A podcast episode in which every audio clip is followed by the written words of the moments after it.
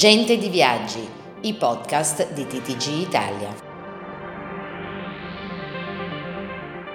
Stiamo piombando a grandi falcate dentro l'estate ormai, nel, nel pieno dell'estate.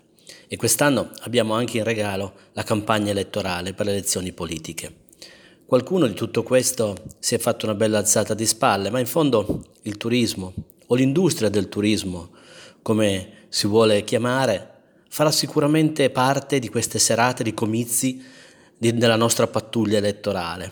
Nei giorni scorsi su questo tema Franco Gattinoni, presidente di FTO, è intervenuto cercando di eh, sollevare comunque l'attenzione e si è augurato di poter ascoltare programmi elettorali con tanto turismo all'interno.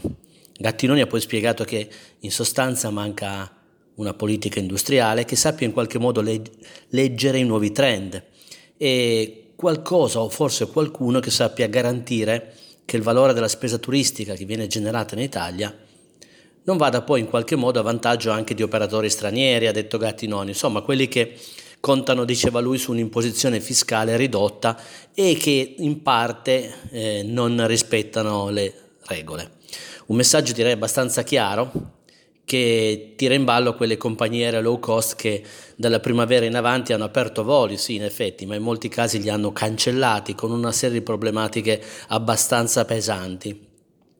Questo causando anche problemi alle agenzie di viaggi che sono e rimangono il terminale finale di quella che viene chiamata industria del turismo.